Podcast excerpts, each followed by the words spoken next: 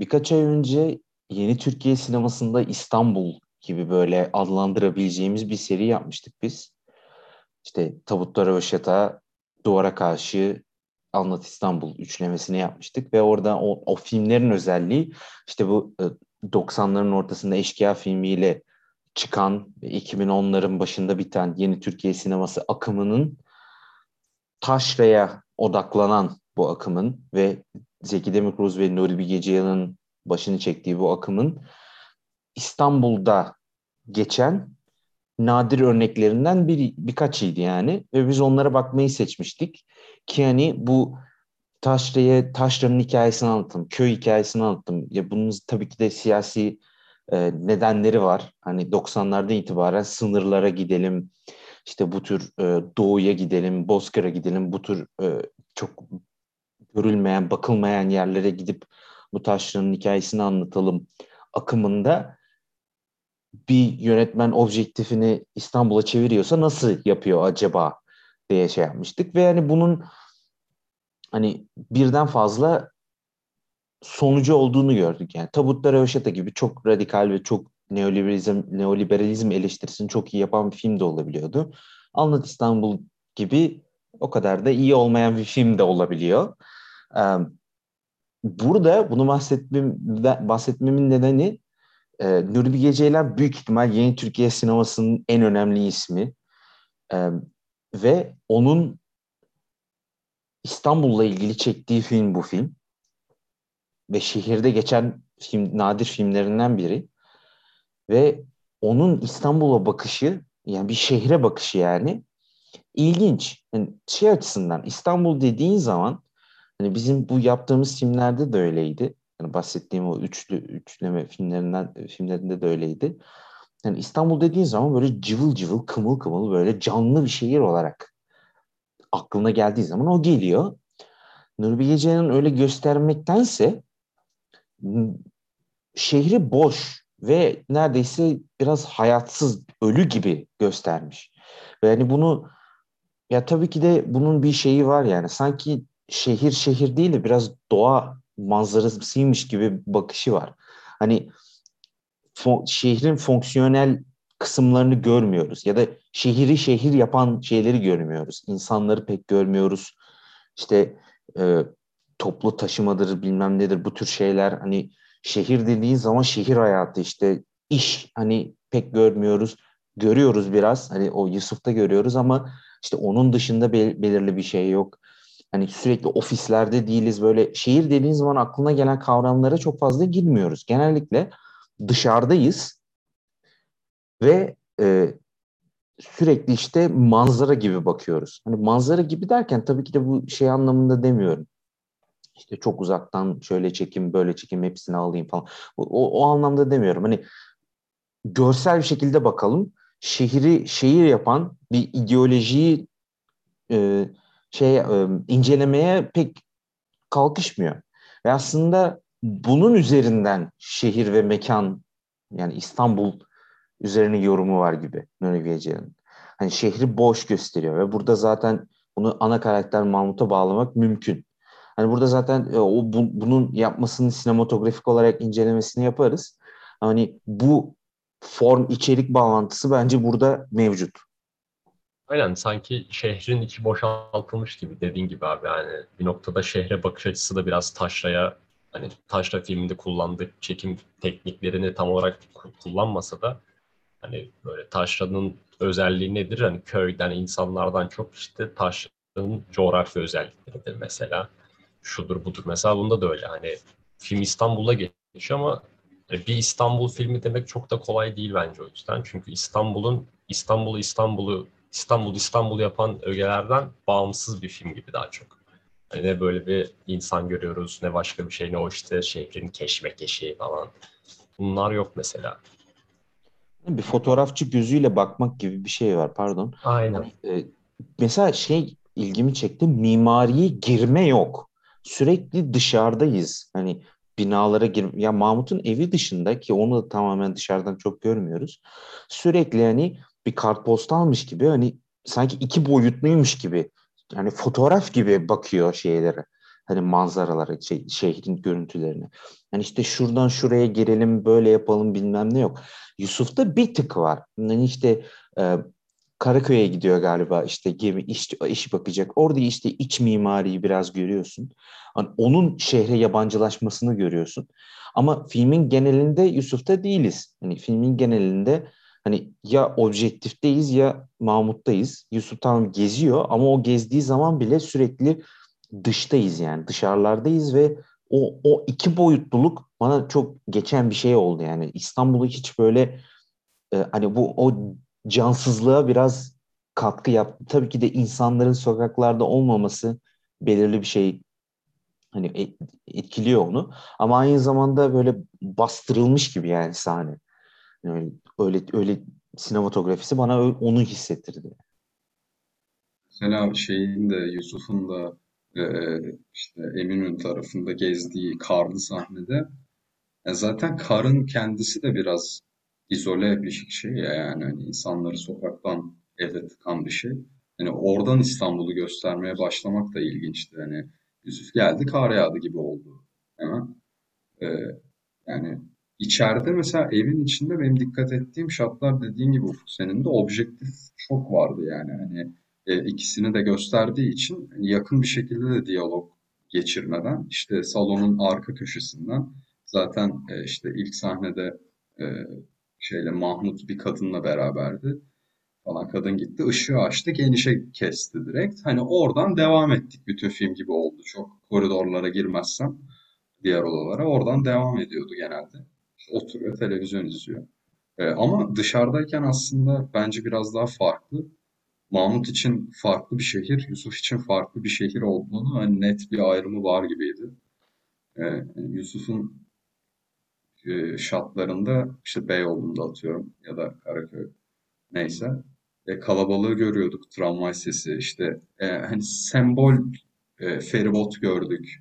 Galata Köprüsü'nden ona bakma Beyoğlu'ndaki tramvay e, Beyoğlu sineması gibi böyle sembol şeyleri hani sanki bir turist gelmiş de görüyor gibi e, gene de Yusuf'un hani zihnindeki bir e, ya da baktığı yerlerde hep bir kadın ya da bir çift e, işte ya şakalaşıyorlar ya bir kadını takip ediyor. Hatta Eniko'nu evden çıkıp Taksim'e kadar takip etti bir yerde falan. Hani e, onun kafasında öyle bir arayış vardı. Ve aslında biz bu arayışı hani iş olarak gördük. İlk çıkışında iş aradı, gemi batık e, falan. Ondan sonra bir kadın e, bakışıyla gezdi. Mahmut için daha çok hani dediğin boşluk Mahmut için geçerliydi bence. E, işte kordon bir yerde gezinirken bir boşluk. Zaten sokağı bomboş. Sokak e, güzel bir lokasyon yani hani bulmuş. E, gene de hani o fotoğrafsal anlatım bana sıkıcı geldi mesela. İşte o boğazı çekiyor, aşırı zoom yapmış ve işte gemi geçiyor falan. Yani öyle bina betonun arasından gemi geçiyor. Oradaki denizde de gemi var. Hani hiçbir doğaya dair hiçbir işaret yok gibi bir izlenim. Hani bu sıkıcılık kötü anlamda demiyorum. Sıkıcı işte yani. Hani, e, kendi içinde işliyor bence. Buradan şeye geçecek olursak bu kadınlara bakış mevzusuna geçecek olursak çok bariz hani hani sürekli bir kadınları takip etme objektifle kameranın var. Tabii ki de buradan e, Laura Mulvey'nin 1975 çok ünlü e, eseyi işte male gaze, erkek bakışı e, konseptine varmak çok mümkün. Yani ben açıkçası çok e, komplike ya da m, karışık bir fikrin orada olduğunu ya da işte daha derine inen böyle e, bir eleştiri olduğunu ya da böyle bir fikrin olduğunu düşünmüyorum. Hani e, benim anladığım kadarıyla e, Yusuf'un fantezisine hani şehre gidiyor, şehrin güzelliklerine bakıyor ve şehrin güzelliklerine kadınlar da dahil. Hani buna yani işle ilgili fantezisi var. Ya tabii ki bu, biz bu fantezi, fanteziyi öznel bir şekilde görmüyoruz. Ama hani öyle olduğunu biliyoruz çünkü dillendiriyor da aynı zamanda. Ve hani o fantezi sürekli yıkılıp duruyor şeyde işte iş arıyor. Hayır şuraya git. Sonra o hayır. Sonra birisiyle çalışan birisiyle konuşuyor. Sen boş ver onu. Hani e, Sen şey bana güven falan. Hani bütün şehir onu alaycılığa itiyor gibi.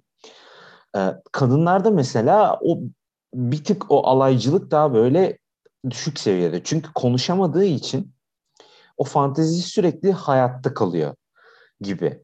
Ve hani o gittikçe ilerliyor ve bu kadınlar mevzusunda Mahmut onun tam tersi ve Yusuf'un olabileceği insan gibi.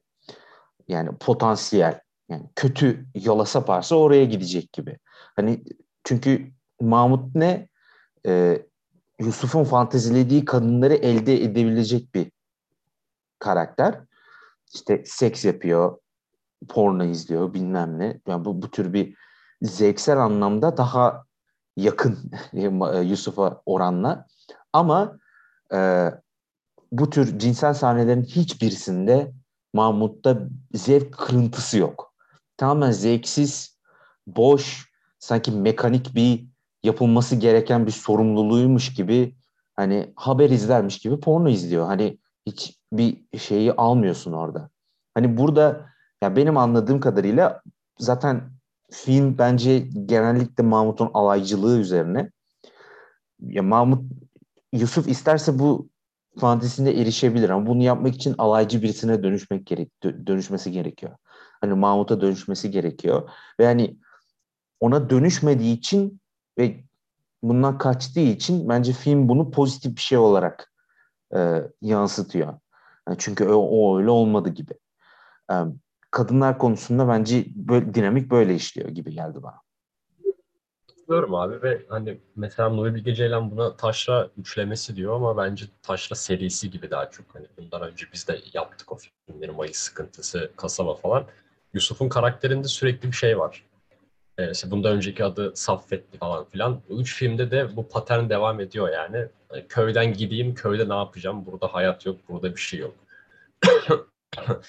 ee, ve İstanbul'a geldiği zaman hani filmin bize gösterdiği şeyler sanki iş biraz daha bahaneymiş gibi İstanbul'a gelmek için. Hani iş konusunda çok konuşmuyor mesela Mahmut'la. Mahmut sürekli buna soruyor ama işte geçiştiriyor, bakıyoruz, arıyoruz, yapıyoruz, yapacağız, edeceğiz falan gibi. Ee, ve abi hani bu açıdan bakıldığı zaman da sanki filmin sonunda dediğin gibi Ufuk, Yusuf'un tekrardan köye dönmesi, taşraya dönmesi çok pozitif bir şeymiş gibi anlatılıyor. Ve bu genel olarak aslında bu sinemanın e, 2000 işte bu yeni Türkiye sineması dediğimiz şeyin taşraya dönüşü e, promote etmesiyle paralel bir yerden gidiyor bence. Yani bu paterni hani hem üç filmde de görüyoruz hem Nuri Bilge Ceylan'ın kendi görüşü de bence bu şekilde. Ve o açıdan bence de filmin sonunda Yusuf'un Mahmut olmaması bayağı pozitif bir şeymiş gibi anlatılıyor yani. Peki Mahmut'un Yusuf olması?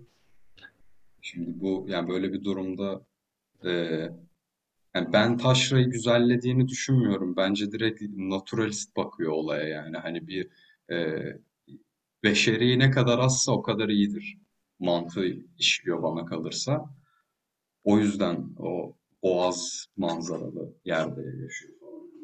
Aynen ama bu bir taşla güzellemesi değil midir ya yani? Yani hani köy ve oradaki yaşamdan ziyade coğrafi olarak baktım olaya. Aynen. Tabii ki öyle yani baktığında o coğrafya nerede? Taşralı köy tarafında falan. Zaten yoldan çıktılar hemen öyle bir yere geldiler e, falan. Hani e, şey de bariz. Yani burada taşra güzellemesi gene yapıldı yani. Hani orada durup fotoğrafını çekme muhabbeti konuşulması bunu hatta alenen yapıldı yani. Ee, biçim olarak da değil yani. Bayağı konu olarak yapıldı. Bu ilginçti yani genelde biçim olarak e, yapılıyor.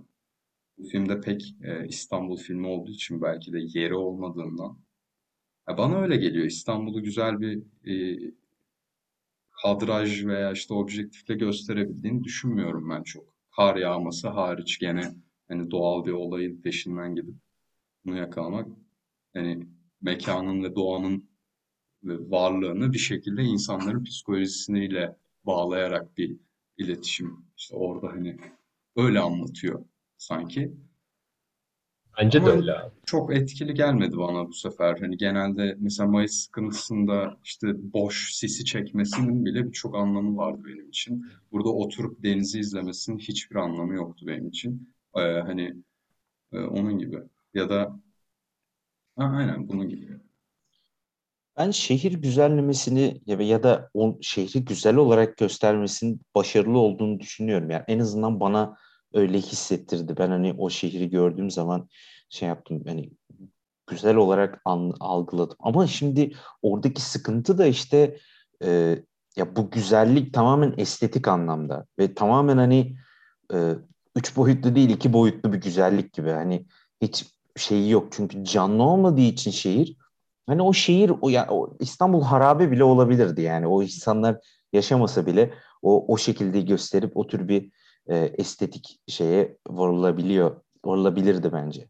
Hani ya bu şehir eleştirisi zaten çok bariz. Hani bunda hemfikiriz zaten.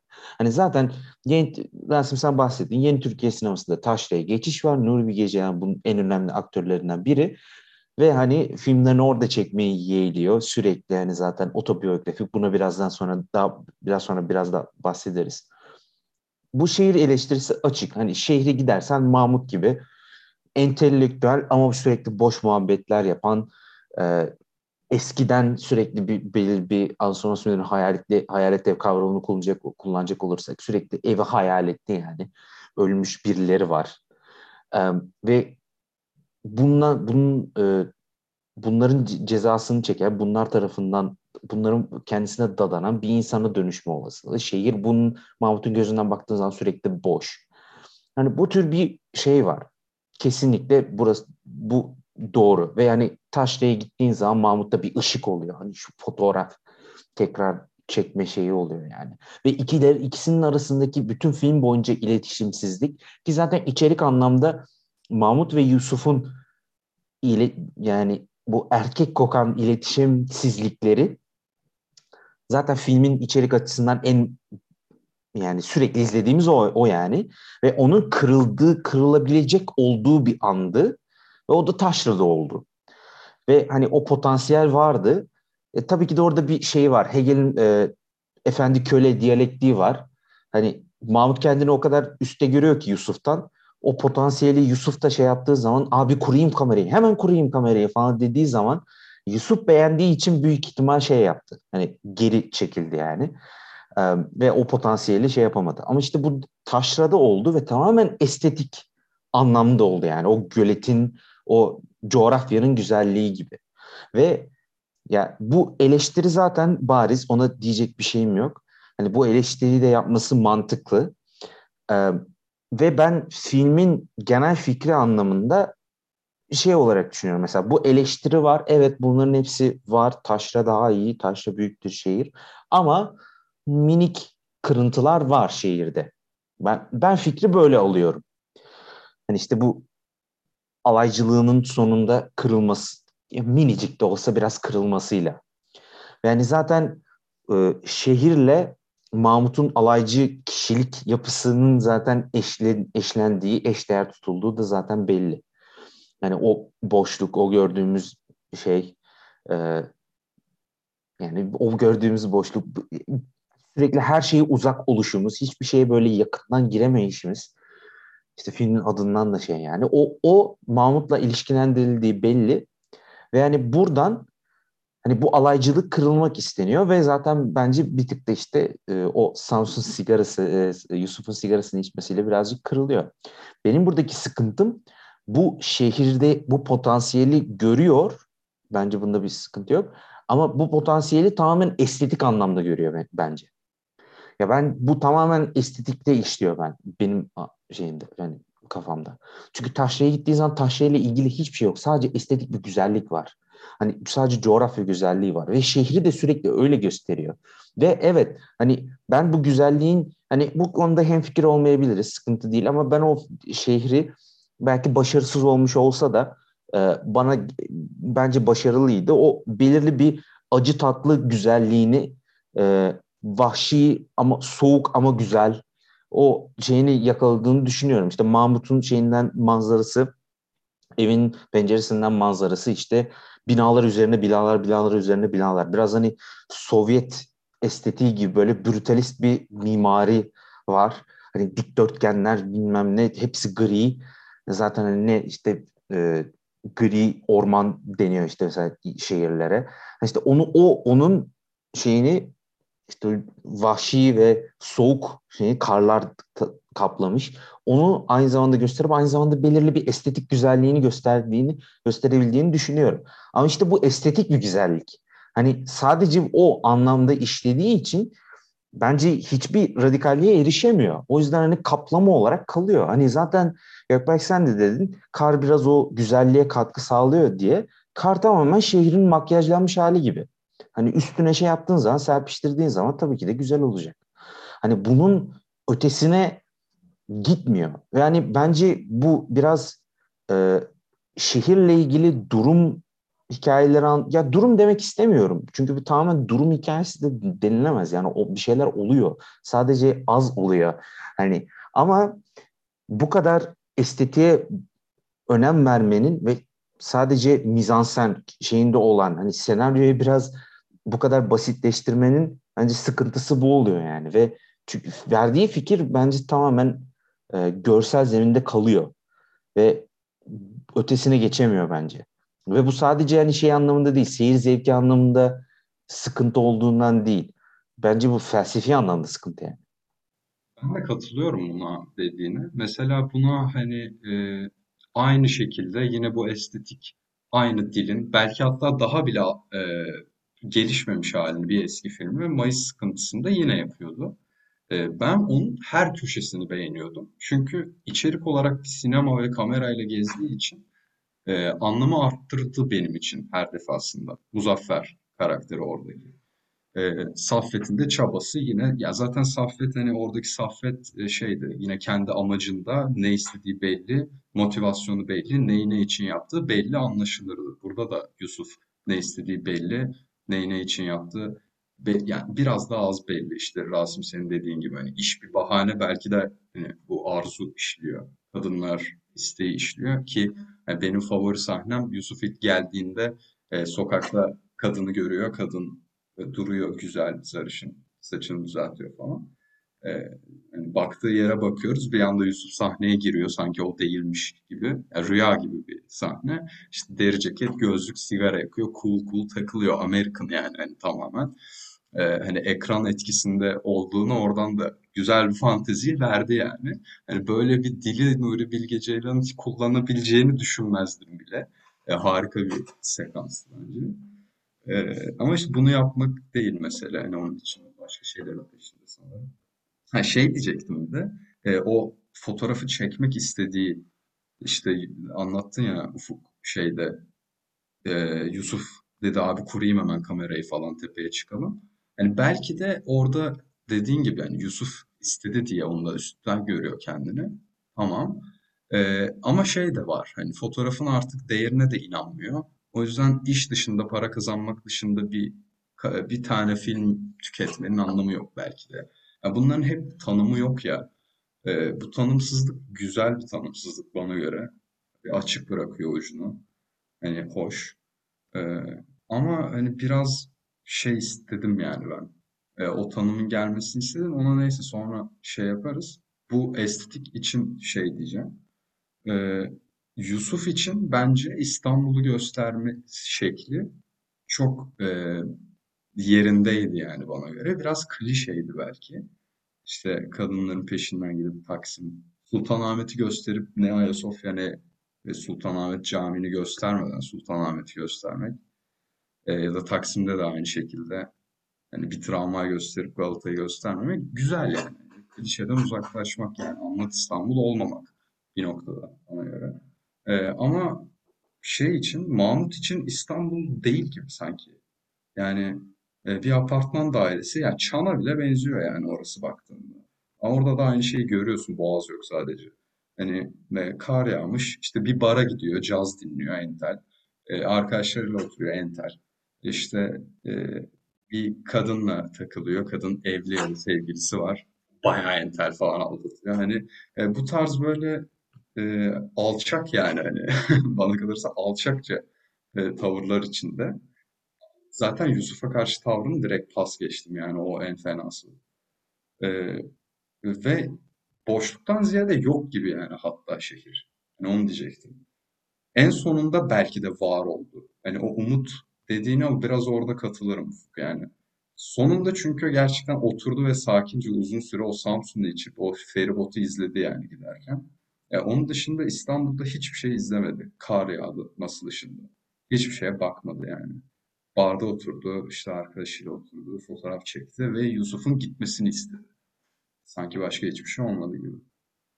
Buradan şeye geçebiliriz hani Mahmut'un alaycılığını çünkü sen de bahsettin ve estetik anlam e, konusuyla alakalı olduğu için Mahmut'un alaycılığını aslında en e, bariz bir şekilde erişimimiz e, fotoğraf meselesinden giriyoruz yani ve yani çok açık bir filmde bence ve zaten Mahmut bence kendisi direktman söylüyor fotoğraf öldü diyor yani buna ve bana hep şey gibi geldi sürekli Tarkovski filmi izliyor Hani bu tabii ki de kadın konusuyla ilgili ama yine de bence buna da şey var. Porno filmini normal film izlermiş gibi hissediyor. Hani e, bu tür şeyleri e, motifler, bu tür motifler bana şeyi düşündürttü. Sanki elinde film kamerası olmayan fotoğraf makinesiyle takılı kalmış birisi gibi geldi. Hani sanki film kamerasını versen yürüyecek. Hani buradan şey yapacak. Bence burada şey var. Hani bu fikir bence e, var ve ben ben hatta buna katılırım. Hani şu fikir e, şehri göstermek için fotoğraf yetmez. Hani zamansal bir şeye düzleme de e, vurulması gerekiyor. Çünkü şehirde önemli olan gördüğün şeyler değil, bunun zamanda ilerlemesi. Ve yani zaten şehirle ilgili iyisi kötüsü bunu iyi bir şey olarak da değerlendirebiliriz, kötü bir şey olarak da değerlendirebiliriz. Farklı bir alana girer bu ama hani şehirdeki yaşam nedir? Monoton, sıradan, rutin, sürekli devam eder, döngüdedir yani. Ve hani zaman önemlidir, dakiklik hani şey olduğu zaman saate bakarsın. Taşra'da önemli değil, sabah, öğlen, akşam. Hani şehirde her, her şey böyle hızlı ilerler. Hani bu zamansal boyutunu fotoğraf tabii ki de yani teknik anlamda şey yapamadığı için sinema ve film hani bu şehire geldiğin zaman filmin önemi bu şekilde katlanarak artıyor. Bence bu fikre yani bir tık da olsa ben buna katılırım. Yani zaman şeyinin yani sinemanın zaten diğer sanat şeylerinde fotoğraftan özellikle ayrılan kısmı o zamanı şey yapabiliyor, gösterebiliyor. Zaten Nuri Bilge Ceylan bu hani e, sürekli Döloz'la anılır ismi. Dölozcu bir filmci, film yap, e, yönetmen olarak e, adlandırılıyor, tanımlanıyor mesela. Ki doğru bence de çünkü Döloz'un işte e, hareket imge, zaman imge iki ayrı kavramı var ve yani hareket imgenin ideoloji, bunu direktman söylemiyor ama alt metinde biz onun e, hareket metnin ideolojik Hollywood'la sporla eşleştiriyor. Zaman imgesini işte Orson Welles'tir bilmem ne Fransız yeni akım işte bu radikal sinema ile eşleştiri, eş, e, eşleştiriyor. Ve e, zaman imgesini daha üste koyduğu belli. Ve yani zaman imgesinde ne olur?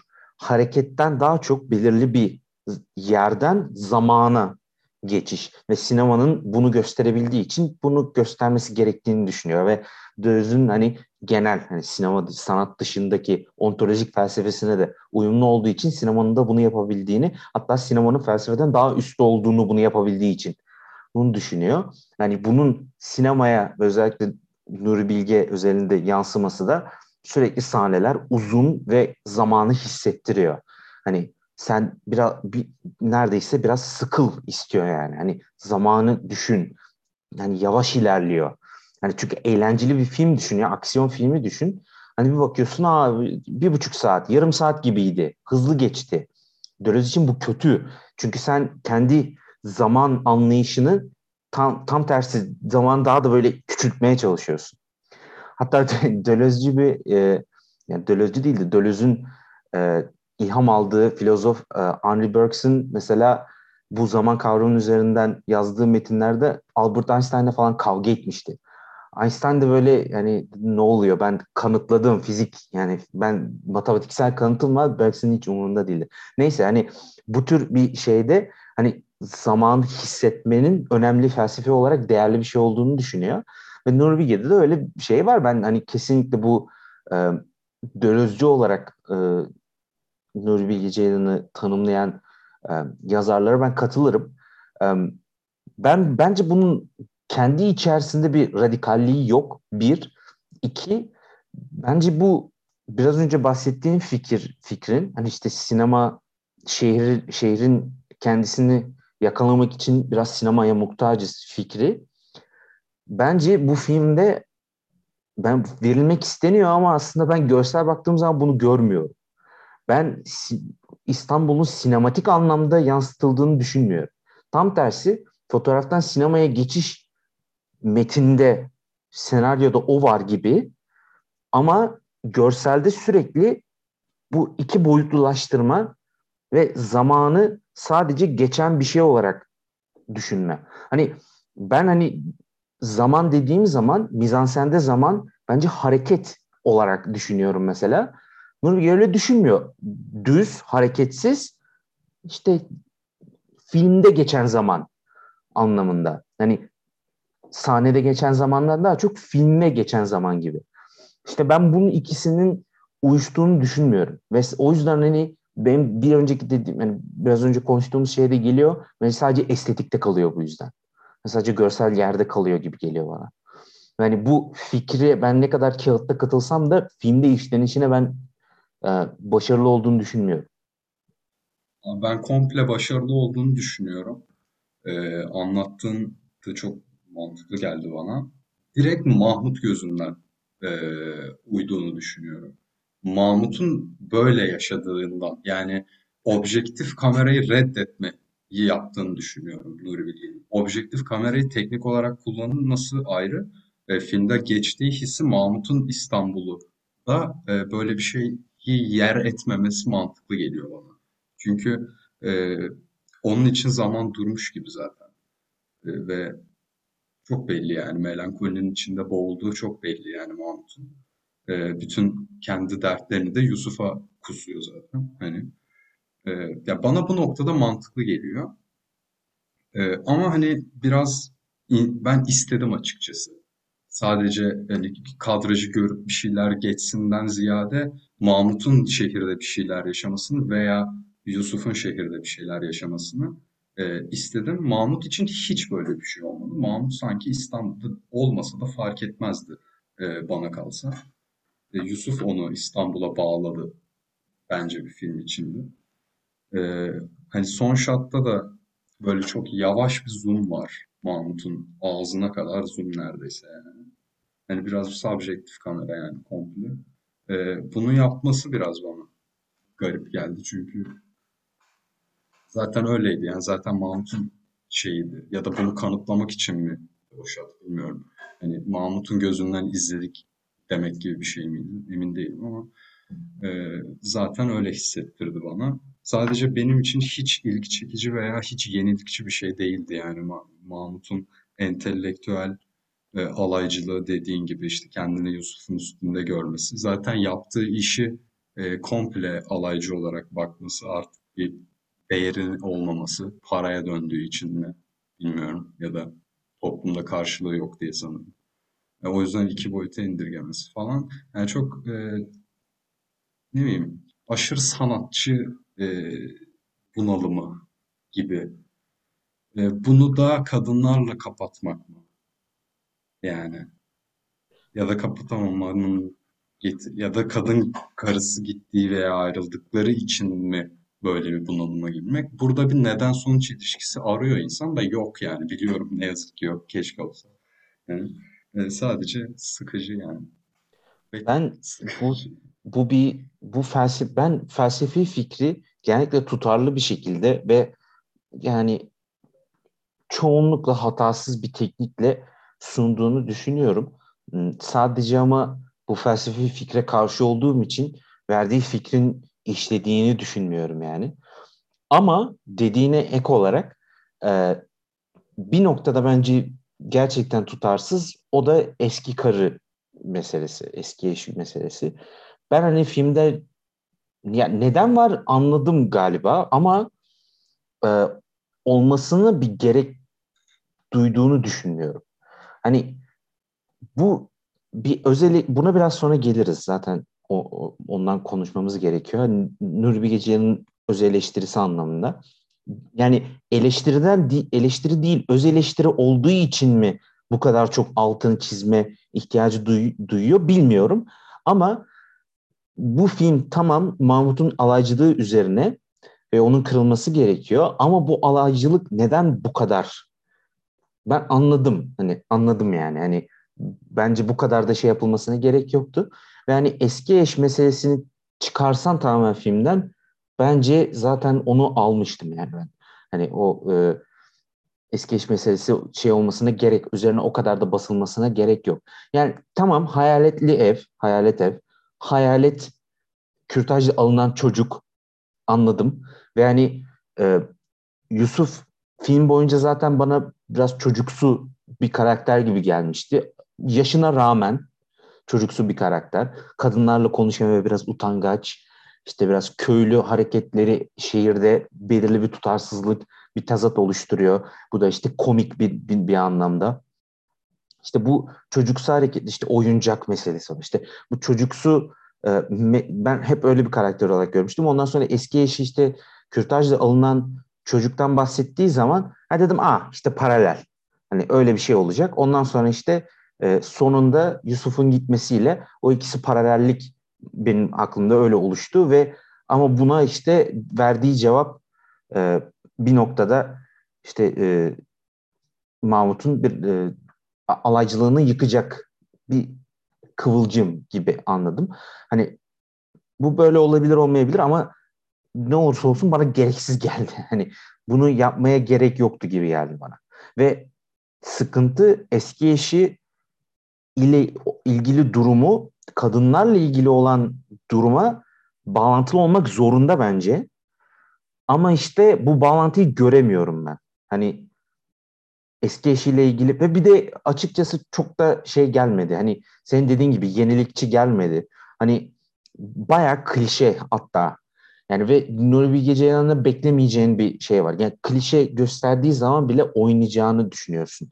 Genellikle görsel ve sinematik mizansen anlamında oynayacağını düşünüyorsun. Ama pek yok yani. Hani e, pek ilginç bir şey diyorum. Shot reverse shot meselesi ilginç. Yani işte e, seni sevi e, beni seviyor musun diyene kadar Mahmut'u görmüyoruz. Sürekli eski eşteyiz mesela. O mesela ilginç yani. Ama işte bu da fikri veriyor yine. Ama o fikir bence çok gerekli bir fikir değildi. İşte eski eşin yeni sevgilisi tamam anladım Mahmut'u indirip eski e, eski eşin yeni sevgilisini yükselteceğiz de ama işte e, çocuğun olmuyor önemli değil Kanada'ya gidelim ne kadar iyi, Orhan karakterinin adı galiba ne kadar iyi bir insan. Hani bu kadar yüceltmeye bence gerek yoktu e, Orhan'ı. Tamam anladım tezat yapılacak da. Yani bu bence benim gördüğüm tutarsız tek kısım falan yani filmde ve e, bu olduğu zaman e, sanki o şeyi fikirde muallak muallak sokuyor gibi geldi bana ama zaten sokmasa da bence büyük sıkıntılar var. Yani ben şeye katılıyorum abi işte e, aşırı otobiyografik ve özel eleştiriden ziyade öz eleştiriyle alakalı olmasına vuruyorum.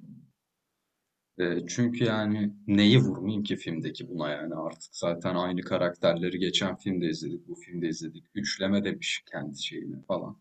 Hani e, Böyle Nuri Bilge'yi keşke görsek filmde yani. Keşke alakasız bir insan olarak bir, bir rol alsa barmen falan da artık kurtulsak onu şey olmasından. Yani bu evrende onun hayaleti bu. Başka kimsenin ne kürtajın hayaleti ne bilmem ne. Yani direkt bence Nuri Bilge'nin hayaleti geziyor her yerde.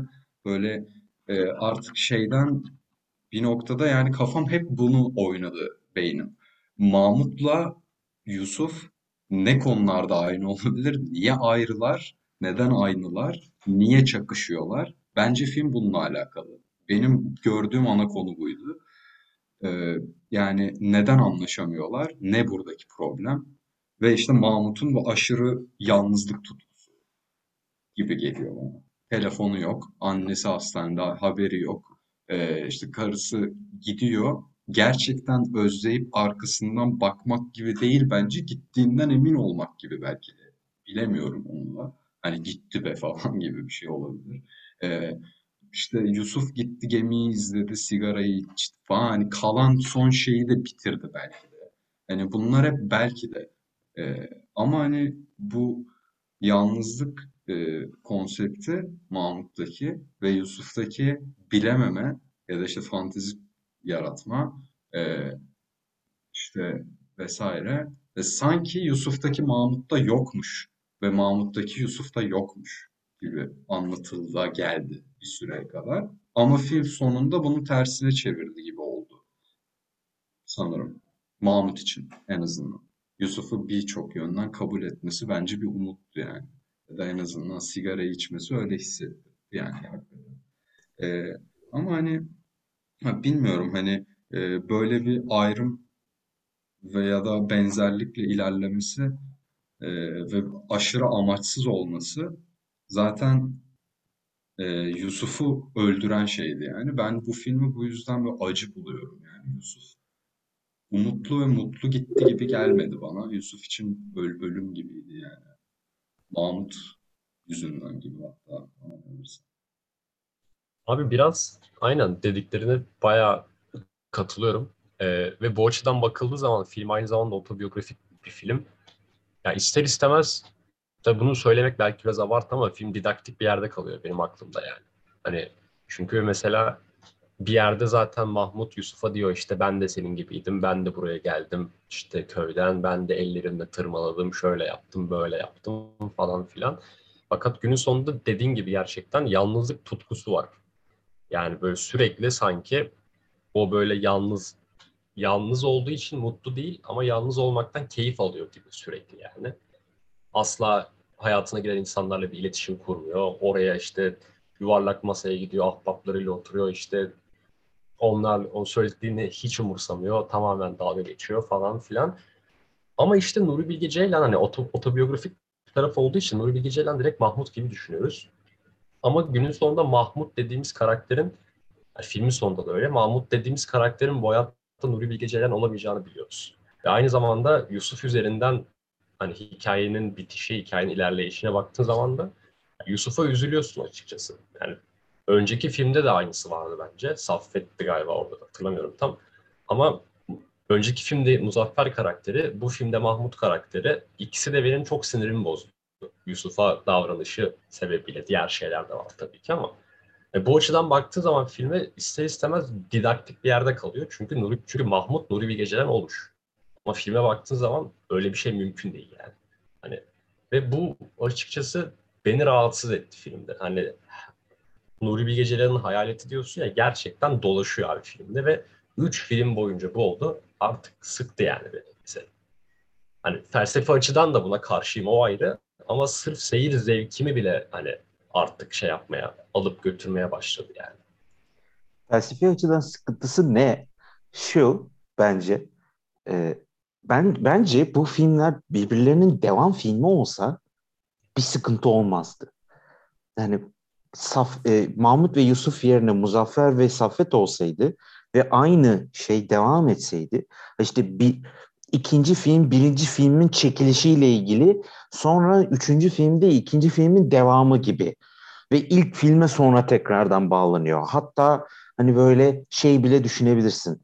İşte bu filmden çıktıktan sonra Yusuf kasaba filmine gidip orada Saffet oluyor. İşte o şeyde e, ateş etrafında konuşuyorlar. O yüzden şehir hakkında bu kadar şey. Allah içi bilmem ne bilmem ne.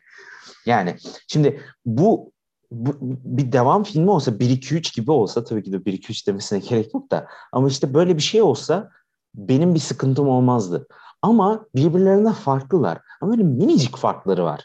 Devam filmi olacak tam değil.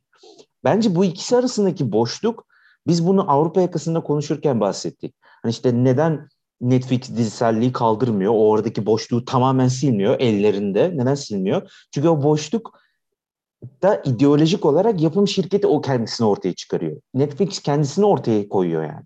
Bu bence işte e, Brecht'in Verfremdens Effect, işte yabancılaşma ve e, işte seyirciyi biraz şeyden itme, üründen, sanat eserinden idip itip işte sosyal meselelere daha çok daha böyle bir nesnel bir bakış açısı getirebilme yetisi sunmadan geliyor. Tabii ki de Netflix bu amaçla yapmıyor da. Yani Referendance Effect'in şeyi o yani. Felsefi şeyi o. Burada dediğinize tabii ki de ek olarak otobiyografik olması bu kadar ve böyle bir devamlılık sorunu olması yani devamsızlık olması yani minik bir şekilde sinir bozucu bir şekilde devamsızlık olması sürekli seni Nuri Bilge'ye geri döndürüyor. Sürekli insan olarak Nuri Bilge'yi düşünüyorsun. Filmlerin arasında hep o var. Ve bu filmde işte e, e, Mahmut'un odasında Nuri Bilge Ceylan'ın Koza filminin afişi var. İşte hani onu görüyorsun. İşte şunu görüyorsun. İşte bu tür bir meta üst şey anlamlı e, film üstü bir anlam olduğu zaman e, film üstünde ne var? Yönetmen var. Ve Bilge Ceylan otör bir insan. Hani sadece böyle bir yönetmen kişiliğiyle işimi yaparım, yönetirim, çekerim giderim diyen bir insan değil. Her şeyine dokunan bir insan. Öyle olduğu için sürekli kendisine çekiliyor. Ve bunu sadece böyle değil bir de öz eleştiri bu. Hani sadece şey de değil. Yani bu filmlerin arasında böyle bir şey de yok. Bir de kendisine bilerek yapıyor bunu. Hem formal hem içerik anlamında sürekli böyle bir kendisinde dönüş var. Sonra işte bir sonraki film iklimler kendisi oynuyor. Hani şimdi bu yeni Türkiye sinemasında olan bir şey. Hani bu tür normları kırma anlamında bu tür işte postmodern bir yapı var yani. İşte ben hem oynarım hem ben kendim miyim değil miyim aynı zamanda şu karakter miyim ama aynı zamanda kendi kişiliğim de var gibi. Hani böyle bir çorba durumu olduğu zaman ama film bir fikir de vermeye çalışıyor.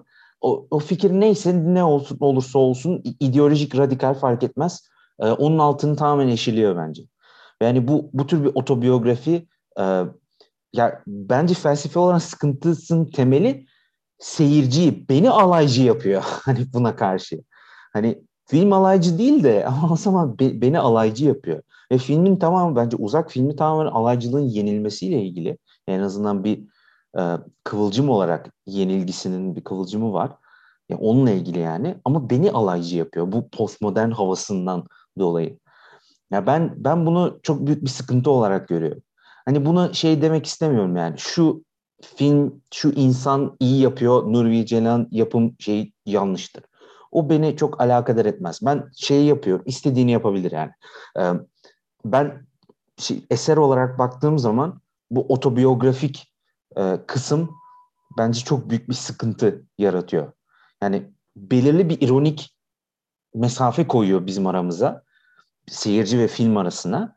Bence ya bu tabii ki de şey e, işte Brecht'in performance efekti gidiyor ama bence bu ya sanatı sanat olarak değerlendirmeye karşı bir şey. Bence sanat bunun tam tersi.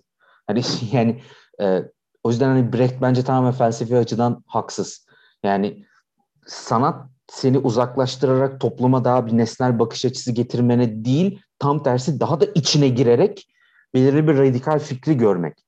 Bence o yüzden hani e, bizim yani tabii ki hem fikir olmayabiliriz bu konuda ama ben kesinlikle felsefi açıdan anti performance efektçi olduğum için yani bu tür bir postmodern boşluk arada e, sanata bir alaycı bir bakış açısıyla bakmama sebep oluyor. Bence bu felsefi açıdan çok büyük bir sıkıntı.